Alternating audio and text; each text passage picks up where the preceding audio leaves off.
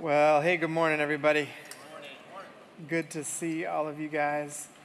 Uh, if this is your first time here, uh, my name is John Wagler. I'm part of this team and just grateful uh, you're spending a portion of your uh, Sunday here. We are in this uh, series called First Love, where uh, we're taking uh, 12 weeks to go through section by section uh, this letter to the church at Ephesus called Ephesians. And so, if you're brand new to your Bible and you don't know a lot about it, or you haven't read the book of Ephesians before, um, you, don't worry, you'll be able to pop in today. We're not it's not you, just because you weren't here the past few weeks doesn't mean you won't understand what's going on. But um, this letter to the church at Ephesus, this guy named Paul wrote it. So your Bible is actually broken up into an Old and New Testament, and the hinge point is the life, death, and resurrection of Jesus. And then what ended up happening was the church was established. And, uh, and then some of the early church fathers wrote these letters. And these letters would be circulated amongst the churches. And, and basically, what they were doing was like, hey, don't forget the story of Jesus and what it actually means for your life. And, uh, and then they would teach them through these letters of what it means to actually live out this life to follow Christ. And so um, we've been in this letter now. I think this is week nine, I believe. And, uh, and so we've been going, again, we're in chapter five now, which is a fascinating chapter that's really all about the sacredness of relationships, all right? And so um, last week we talked about sex, and uh, this week we're going to come into what is actually another kind of controversial topic within uh, the church and um, about submission. Um, but we're going to really get into um, the idea of like what does it mean to have sacred relationships? This is what paul's actually doing. He spent a lot of the first part of the letter trying to get people to understand like what it means the, the story of christ what it means for your life and then he then pivots a little bit he's like all right so practically then um, let me just tell you what this means and how you reconcile to god and reconcile to people and how it reshapes all of our relationships and that our relationships become incredibly sacred. Uh, you know, it's been a convicting thing to work through this letter because uh, a lot of times when I sit here and, and I jot down notes, like even about the sacredness of relationships, I'm like, man, I don't know if I think that, that all the time. In every single interaction I have with someone, it's a sacred moment, you know? And, and if you did, man, our, our, our perspective would change. Like, think about whatever you do at work. Um, let's just say you have someone like come into your office, and what if you were able to pause for a second and be like, this is a sacred moment? You know, it, it begins to change. Like every meeting you have, um, every interaction you have, it's like, whoa, this is a sacred moment. Now, that person might not be thinking that same way back towards you, and for all you know, they might be a dumpster fire. But like, but like in this moment, it's like sacred for you, right? Like it's a, it's a sacred moment um, that you get to have with that person. And that's what Paul really wants us to start seeing relationally here. And so when you think about the word uh, submission, um, how many guys would think of it as something weak? No, you guys don't think it's positive? Wow, uh, not what I thought. Um, but typically, typically when you hear the word submit, like this is what I think about when I was like, I think I was like nine years old. Um, I was wrestling with my cousin. We were down in Florida, and, and I had him in a headlock, and I was just screaming, say uncle. Like that was it. I was like, say uncle, say uncle, right? And, and in that moment, what am I yelling at him to do? Submit, right? Submit to my power, right? Of like in that moment. And, um, and so this word submit is actually interesting. And we're going to come across that as we uh, read. But I want to like highlight some things about this Roman culture that are, are actually like really important when it comes to how we think through this word. See, uh, in Rome, in the Greco-Roman culture, with Rome and that huge empire, um, here's what was most important. Power, right? Wealth, in order. All right? These were the three things that were incredibly important within Greco Roman culture power, wealth, and order. All right? And, and everything hinged on, on these three things. And here's how it kind of fleshed itself out within the community um, the emperor was number one, all right? Followed by um, other government officials and this is the order that everything worked. All right, followed by the wealthy, um, followed by men, then women, then a child or a slave. All right, so here's what ended up happening. The entire culture was built off of this that um, the emperor was number one, All right, and so you, you didn't you didn't go against uh, Caesar. You didn't go against the emperor. Like the emperor was number one. Um, and then like after that, this is the, just the, order. Like the government officials, they would have like a lot more say. And and this was the order of uh, the community. Like it was like kind of like they had cultural codes and they had household codes, and those household codes kind of mirrored the cultural codes. And so. Um, when it got below the government officials, and it's like if you're just wealthy. Now, if you were a wealthy woman, you were still below a man. All right, so, but wealthy men were, were kind of next kind of like, like pinnacle of, of the order. And then it went into just normal men, um, and, then, and then women, all right, and then child or slave. So that was like the ranking order. Um, men had so much decision making power um, during that culture. They, were, they, they decided everything culturally. It wasn't that women had no voice, but it was basically no voice. There little pockets of voices where women uh, could speak up, but it often, you know, behind the scenes and everything. Um, men would, when a baby was born, um, men would have this opportunity to hold the baby, and they would hold the baby up and it could be a boy or a girl. Now, typically, if this happened, if they didn't want another girl in their family, um, they would hold the baby up. So if you can picture like Simba, right? It's like they, they would hold the, the baby up, and then the, the man would decide whether or not they want to keep the baby. If they didn't want to keep the baby, the, the man would just be like, he would be like, don't want the baby, and it was called infanticide, and they would just put the baby just outside the door of their home on the sidewalk, and the baby could die. And part of like the powerful story of the Christian movement um, was that Christians were going in and stopping all of that. They were just scooping up like babies. And they were like, if someone's like, no, we don't want this baby, then they would, like Christians would come in we'll take the baby. And so they, they stopped on this whole thing. So, so men had all this power. Now, so everything was built around men, everything was built around power, everything was built around authority and wealth and order, okay? This is what Paul is writing into. It's important for us to understand that because you're going to see if you pull some of these verses just out of its context, it ruins relationships. And what Paul's trying to do is like, no, no, I want you guys to, to understand this. Like, in this context and in this structure that we're in, we've got a, last week we talked about when we're talking about sex, we we're saying, hey, the first thing that Paul wants us to do is walk in the way of Christ. And when we imitate Christ, then, then how we think about our sex and sexuality, it's like, man, we're imitating Christ within it. Well, the same thing holds true as he kind of continues on in this letter. We can't forget what he's already talked about up to this point and what it means to have sacred relationships. And so, um, again, men, oh, sorry, so there's a structure. So men had like all this power. So even for women, I just want to get you guys a little bit more perspective. For a man, they usually got married around 30, okay? For a woman, it was about 14. All right, so everything's like disjointed, like culturally here, right? And then um, even when we get into this passage that we're going to get into today, even in the early translations and everything, women weren't invited into translating the Bible. Women weren't invited into creating commentaries around Scripture. They just weren't invited. They weren't invited to the party. All right, and so you can imagine then that what ends up happening is if it's just a male point of view, some things can get distorted, right? Um, now, it doesn't mean that women are smarter than men, right? It's just like, no, like if it's just men making a decision in a vacuum, guess what? They're going to make kind of male oriented decisions, right? So here's what I know just from being married um, I need Lacey's perspective, right? It might be the first time she yelled amen. but, um, but like, I need Lacey's perspective. Um, I am not. Uh, I'm not the person that I could be without her perspective. Right? And, and, and it goes both ways. And so, even when we begin to look through passages like we're going to look through today, it's important to understand how um, vital it is to have women's perspective, even around some of these passages, when they used to not be invited into actually saying anything about it.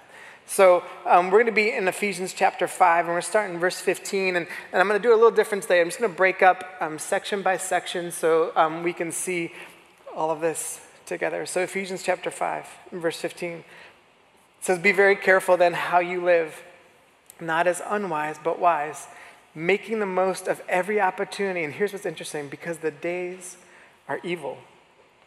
How many of you guys woke up today and said, This is an evil day? right? Like, but this is what Paul's saying.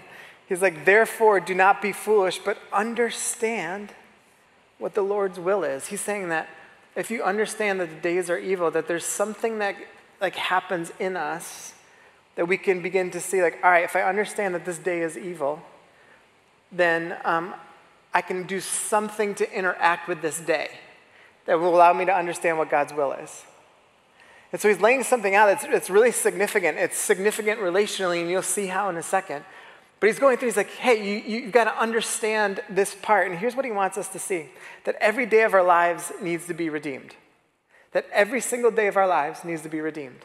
So think about this. And, and this is what um, I believe he's pointing to. He's like, when you wake up in the morning, here's what we know about Monday morning. Tomorrow, when you wake up, that day is evil. And it feels weird to say that, right? It really does. But here's all Paul is saying that the devil, the world, and the flesh are coming after you tomorrow. And you're going to be tempted, it's going to try and corrupt you, and things are going to be thrown at you. And that day, tomorrow, needs to be redeemed. And then that we, as followers of Christ, need to understand what does it mean to follow Christ and walk in the ways of Christ tomorrow? Because when I wake up, then my process is starting, and it's like, all right, God, I, you need to redeem this day because I know things are going to come at me. You need to redeem this day of whatever's going to come. And, I, and I'm going to trust in you, Lord. Why? Because I don't want to be foolish. And here's what he's saying. If you just treat any, any, like, if you just treat Monday as another Monday and don't think of it as a day to be redeemed, you will make foolish decisions. And so he's trying to say, hey, I want you to be sensitive to the realities of what you're going through. So tomorrow when you wake up, it's God, I want to know your will. I want to be wise in my, in, in my, my day. Will you redeem this day? And then when you close out the day, it's like, God, if there's any way that I missed you today, I want to confess and repent of that. So then Tuesday, when I wake up, guess what? Guess what Tuesday is? It's evil. And then we want to redeem it. And, and, it's, and, it, and I know, and listen, I, even writing that down, I do, I do not think that way. I did not wake up this week before I wrote that down being like, it's Thursday, it's evil. Like, I, I didn't. But like processing this, I'm like, whoa, this, this actually does make a lot of sense. That if my process in the morning is being like, all right, God, you need to redeem this day because I know what can come at me, then it begins to make a lot more sense that this day needs to be redeemed. And every day needs to be redeemed because our heart is like, I want God to redeem this. So that makes me make wise decisions to follow after God.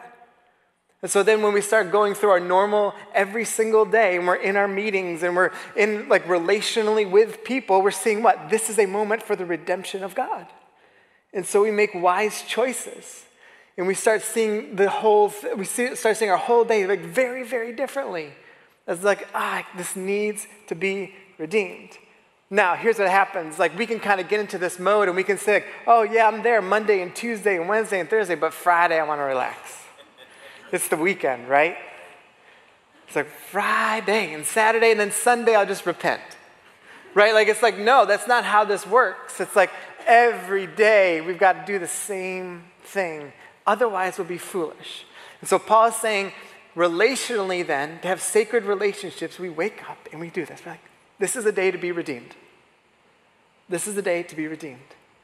And then every single interaction we begin to have with someone is a sacred moment. He continues on and he says this in uh, verse, oops, verse 18. He says, Do not get drunk on wine or anything, right? Some people be like, oh, so liquor sign? No.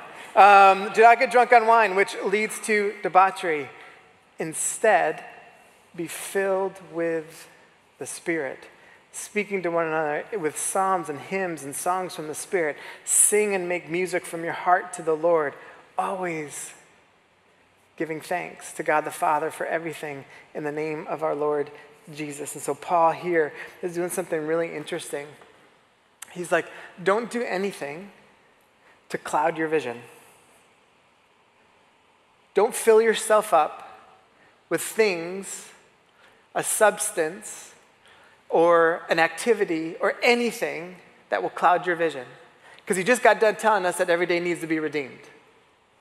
He just got done saying that, like, hey, today needs to be, needs to be redeemed and you need to be filled with the right things in order for it to be redeemed.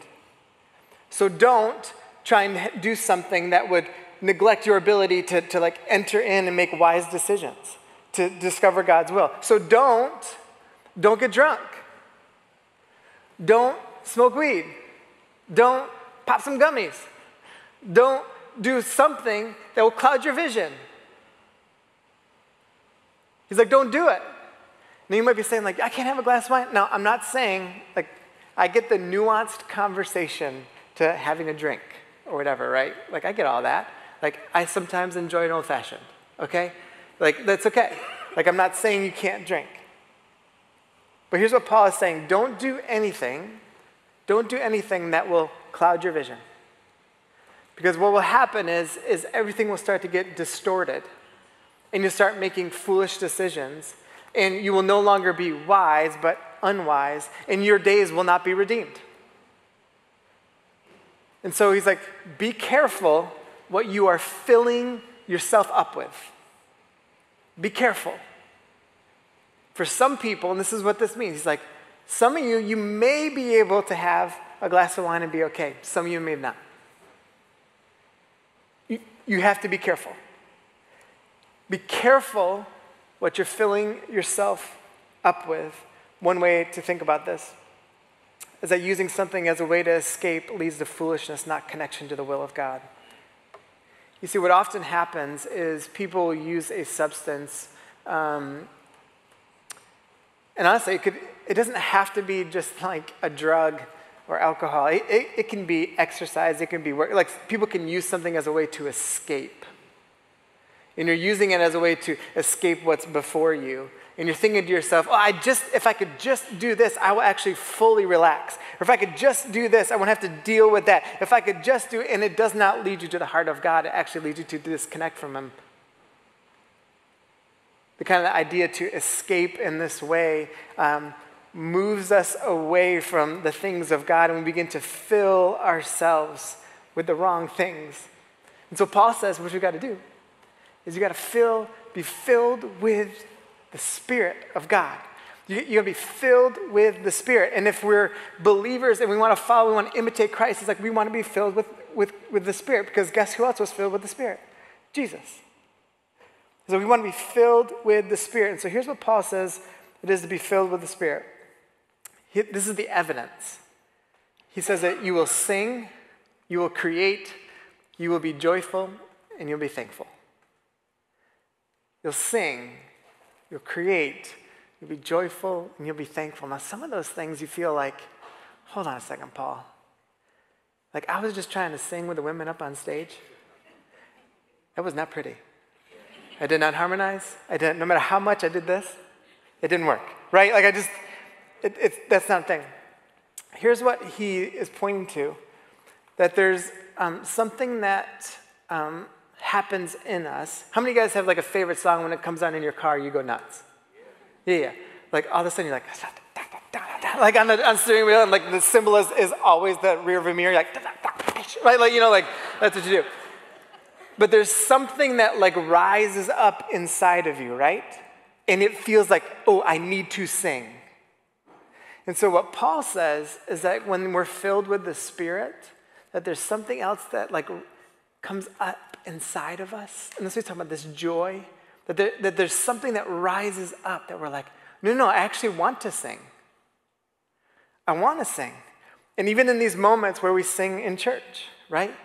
It's something like that happens. It's like, oh, wait, there's something inside me when I see this, and, and I want to sing. And I get it, some of us are more de- demonstrative than others and all that stuff, but I'm like, there's something inside of us that, that wants to engage. Well, what is that? That's the Spirit of God, and that there's something that I just, I want to sing. You know, we talked about this uh, a few weeks ago that when we sing, what are we doing? We're proclaiming who God is, we're making a statement to one another, right? And then we're saying something to the heavenly realms. It's saying, You are not this, you're not this, God is. And so it's powerful when we do this, when we sing. And there's something that rises up inside of us. This ability to create, that there's something that we, we just want to be active, we want to engage and be more creative in, in our relationships, creative in how we engage. That's what he's saying. Like, we're singing psalms to one another, right? And hymns to one another. And he's like, no, there's something in our relation that's happening. We're creating something relationally when we're filled with the Spirit. There's this joy that's inside of us. And then the thankfulness piece is something that's so pivotal. I pointed that out to you guys last week. That it's fascinating that what Paul will use thankfulness for um, on three separate occasions in his letters. He, he uses thankfulness as the way to avoid sexual immorality. And even here he says, he says that thankfulness Thankfulness is evidence that you're filled with the Spirit. And so there's something that rises up in our thankfulness. And, and Paul's like, this is what you need to be filled with, not some substance, not something that you want to escape with, not something that's like, oh, that makes me relax. Like, no, no, no. He says, be filled with the Spirit, and you'll see you need that way more than anything else. That being filled with the Spirit is far greater than anything else. It's like that's what that's what will kind of create wisdom in us. It creates a connection to God in such a powerful way. And then he moves on to this next section, which is the one that I want you to see that if, you're, if you have a Bible open right now, or if you're even on your phone, this next section is interesting because you'll see that they usually like split it up. And they'll say something like the Christian household or relationships or wives and husbands, all right? And so it, they make it seem like, translators have made it seem like that Paul is like pivoted in some kind of way. Um, but he actually hasn't. This, this, is all like together in one kind of statement. And, um, and so he continues on at this moment. And now he does move. He's still talking about being filled with the Spirit. He's still kind of connected to even the beginning of the chapter, like what it means to walk in the way of Christ. And it starts this.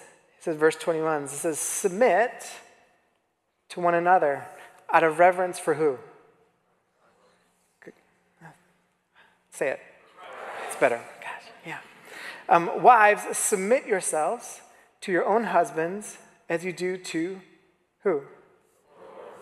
For the husband is the head of the wife, as Christ is the head of the church, his body, of which he is the Savior. Now, as the church submits to Christ, so also wives should submit to their husbands in everything. That explains it, so let's pray. so, um, let me just say this about you can see when you read through a passage like this how someone can manipulate it. You can see when a woman isn't invited into translating scripture how this could get used to hurt women. You could see why um, someone could pluck out verse 20, uh, verse 22 without going into verse 21, without going into verses 18 you know, through uh, 20 before that, or even verse 2 in, about walking the way of Christ, right? You could see how if you just pluck that out, people can get hurt. You could see why things could get manipulated. You could see why, um, like, in, again, in particular, women would get hurt. And so it's important then, even with passages like this, to be like, all right, context is so key. Um, I'm not going to talk about the head of the wife thing. I'm gonna, you have to come back next week for that. That's a teaser. Um, but I do want to talk about like this, this reality of submission. So even in the original language, um, verses 18 through 24, they're all one sentence. They're not split apart. All right, so even when you, you group them in, it's like it, it changes everything the way we begin to read it. Now, Paul is speaking into a structure of household codes and everything. And that's why I told you in the beginning why, why it's important to understand some context here about how things were laid out with like the emperor and the, and the government officials and the wealthy and the men to the women to the child to the slave. Like it's important to understand that that was the structure. So, so Paul is like speaking into all of this. And he's like, hey, listen, if you're filled with the Spirit, then you want to submit to one another out of reverence for Christ. The people who don't want to submit to one another out of reverence for Christ, guess what they're not filled with? The Spirit. And that's an important like starting point for this. And he's like, all right, so let's talk about submission and what that means. And so what Paul actually does here is he adds a fifth thing. He's like, how do we know we are filled with the Spirit? Yep, we're going to sing, we're going to create, there's going to be joyfulness, there's going to be thankfulness. And guess what else you're going to do? You're going to learn how to submit to one another. Out of reverence for Christ, you're going to learn how to submit to one another. And so he's talking about the sacredness of relationships. So even when, um, this is why it's just such a big deal what he's talking about. But like, so even if you think about it this way, um, every interaction that I have with someone tomorrow, if I'm filled with the Spirit in that interaction, then guess what I'm willing to do for the other person? Submit. And guess what that person, if they're, they're, if they're filled with the Holy Spirit, guess what they want to do? Submit. And we submit to one another. out of reverence for Christ. And that's a starting point. And that's where we begin to see, like, well, hold on a second, then, then man, our relationships start looking very different. And the sacredness of interactions um, begin to look very different. Even, get this, when he adds submission to being filled with the Spirit, isn't it interesting then that even the do not get drunk part feels different? Here's why. Here's what you begin to realize that when people get drunk, they're submitting themselves to that. Whatever that behavior is they escape to, they submit themselves to that. And Paul's like, no, you submit to the Spirit. And so he, he's like, the language like begins to shift how we understand certain things, right? So, so, so we begin to start thinking like, well, hold on, when someone's like, you can't drink alcohol, you can't do this, and like, but if we fully understand what Paul's actually teaching, of like, no, no, no, I don't want to submit myself to something else. I want to be submitted to the Spirit of God. Then it starts changing everything. It's, it's, it's way deeper than just saying, don't do something. And so Paul's trying to get us to understand, again, even relationally, it's like this means a lot different. So when you start thinking through this again, we're like, um, here's some really good practical things we can do. It's like, it's good to meditate. It's good to do breathing exercises. It's good to do yoga. It's good to exercise. It's good to go, you know, walks in the woods. It's, um, there are a lot of good things that we can relieve, that can be stress relievers, right? Those are all good things. But if they are not submitted to Christ, then we'll make them about ourselves. Right? So there can be good things like do yoga. It's cool. Right? Stretch it out. Right? It's good for your body. Like do this. But if you're like, oh man, this is my stress reliever, and you're not saying like, no, I want to I want to submit everything that I do to Christ. I don't want to try and use something for an escape. It's like, no, I want everything I do to be submitted to Christ. And it adds these layers into all that we do and everything that we are. And so Paul's like, all right, so then if we're submitting everything, including every relationship we are to Christ, then like it starts looking differently in every single relationship that we have. And here's what Paul is actually pointing to that to be filled with the Spirit isn't just personal, it is communal. So it begins to shift all of our relationships. And so to be filled with the Spirit, it's like, yeah, yeah, that's like a thing that happens to us as individuals, but like, man, it manifests itself communally. That this is what it's supposed to begin to look like. So, relationally, all these relationships start looking the same. So, why is what Paul is saying so radical um, when it comes to submission? First thing is that they were in an honor and shame culture, okay? Um, an honor and shame culture, which just means everything hinged on order, hinged on uh, the household code, codes that I was talking about. Um, that was the hierarchy of everything was important. Um, class was important, all right? So class distinctions and classism, all that stuff was important. And here's what Paul is saying like, get this. Paul is saying, hey, you who are wealthy, um, you need to look at the poorest of the poor and you need to say to them, I'm willing to submit to you out of reverence for Christ. That that was not being said then. That was not a thing. And the wealthy would have been like, no, no, no, no, no, that's not how our culture works. That's not how this order works. If you were to do that, man, this whole thing begins to fall apart. And then he looks at it and he's like, men, men, guess what you, you do? You, you also submit to women, and women, you are submitting to men. It's like, what, we're doing this, what? Out of reverence for Christ. And then he kind of steps back again into the marriage, like into marriages. He's like, wives, submit to your husbands, just as you do to the Lord, like in honor and respect to your husbands, right? And what is he saying there? He's like, well, we're building, you got to build your husbands up, create space for them to be their fullest selves. But he's like, but husbands, like you're also submitting to your wives. And they would be like, whoa, whoa, whoa, Paul. That's not what we do. That's not how this works. And again, I'm going to tease a lot of that out um, next week a little bit more. But He's like, no, no, no, this is how it works in Christ when you're filled with the Spirit. He flips all the household codes within this. He's like, man, I know you guys think it's this way, but it's not. Like, even the way he goes through um, each grouping of people he speaks with, uh, did you notice, did he speak to the husbands or wives first? Do you remember? Wives. Uh, normally when people wrote back then, they didn't even speak, they wouldn't even write to the woman. So Paul's like, I'm actually going to speak to the wife first instead of the husband. Look what he does here in this um, in chapter six. He says, "Children, obey your parents in the Lord." No one spoke to children, and Paul's addressing all the kids, and he's like, "This is what you do." And then he goes to the parents, and he says uh, later on in verse four, he says to the fathers, "I'm sorry," he says, "The fathers, do not exasperate your children." Now, to a father back then, he's like, "No, no, no, no, no." See, the kid is like, "Yes."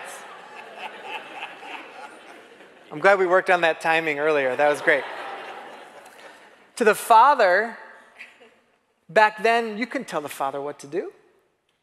And Paul's like, fathers, you know, you want, you know, you got to raise your kid like each kid as like an individual. That kid's gonna be separate from that kid. Don't exasperate that kid because it worked for that kid doesn't mean it's gonna work for this kid.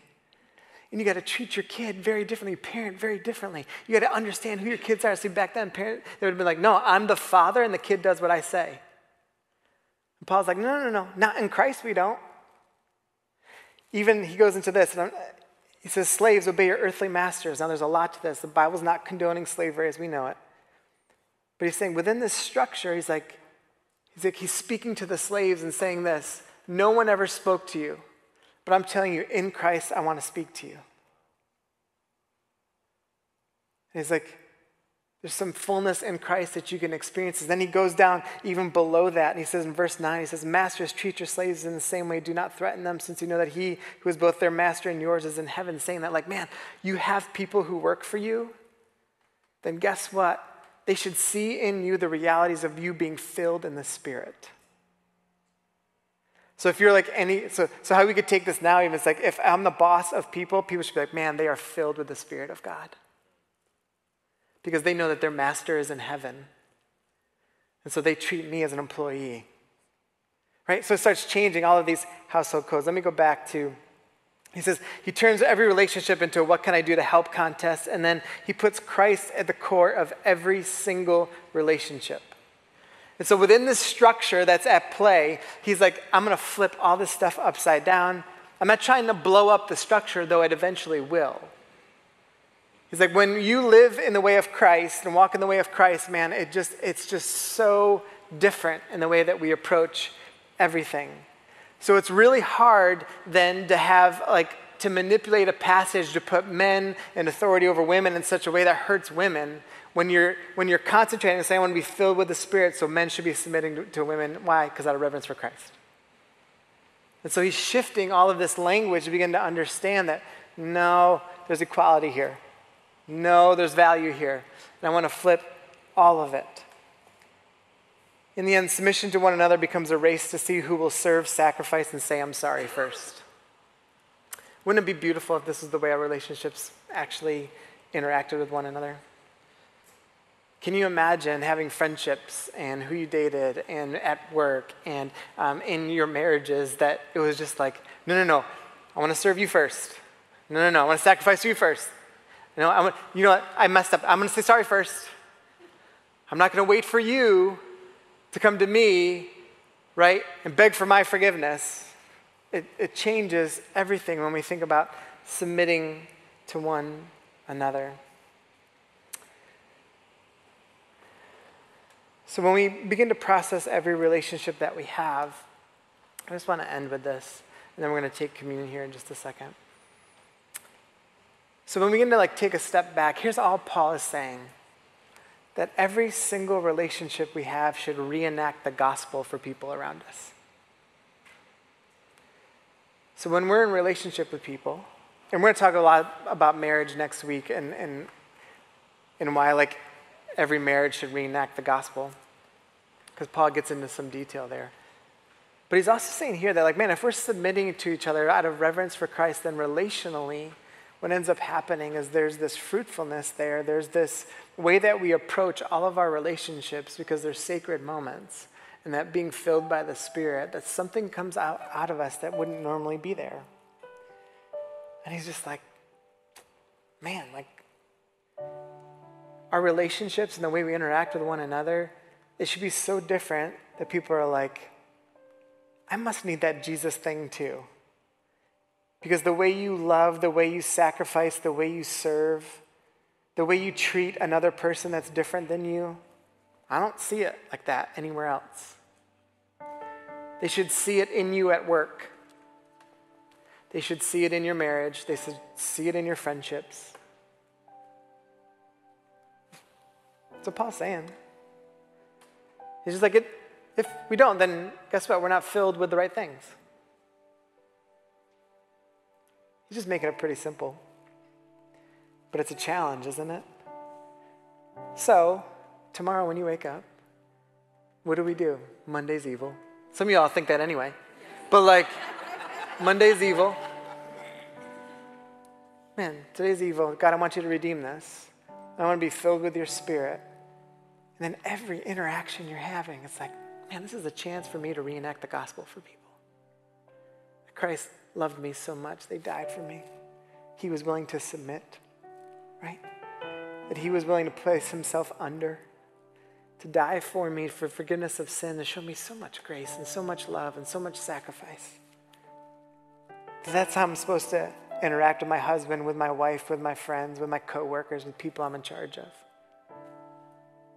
That'd be something different. So why don't we bow our heads for a second and then I'm going to lead us through communion. But I want you to just pause and just take it in.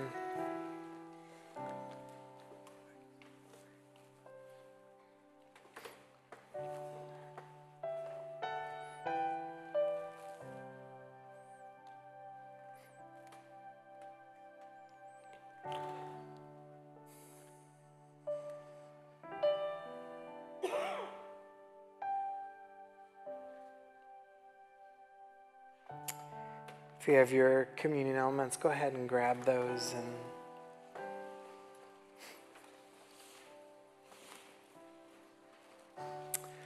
Um, if you need communion, just raise your hand and someone will walk over to you.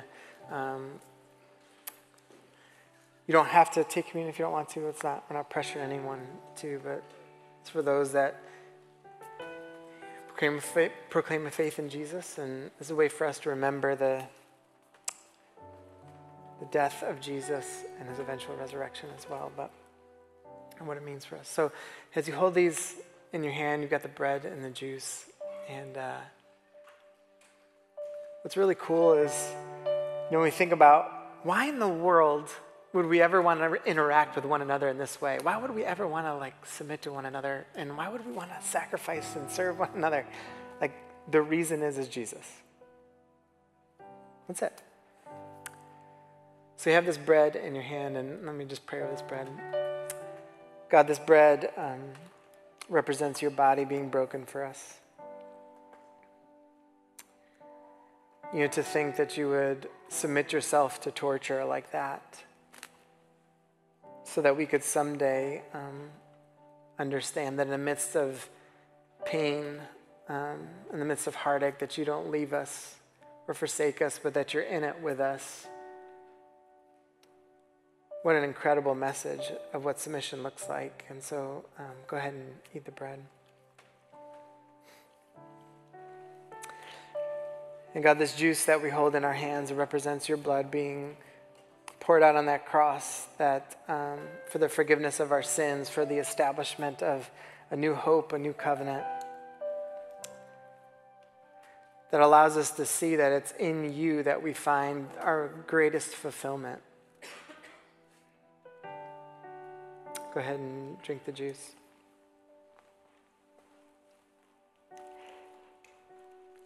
So, God, as we are about to sing this last song here, um, I pray that there won't just be words on the screen, that we'll, we'll really take in that, you know what?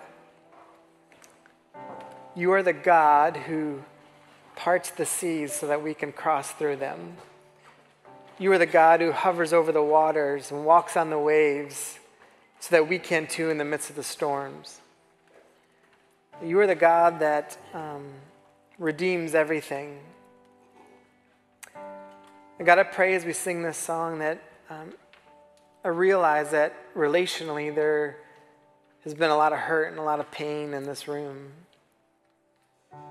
but that God, that you have a different story to tell through that. That the end has not been written. And God, I pray that we would have hearts to want to serve and sacrifice for one another, hearts to want to submit to one another, and be filled with your spirit so we can experience true life in you.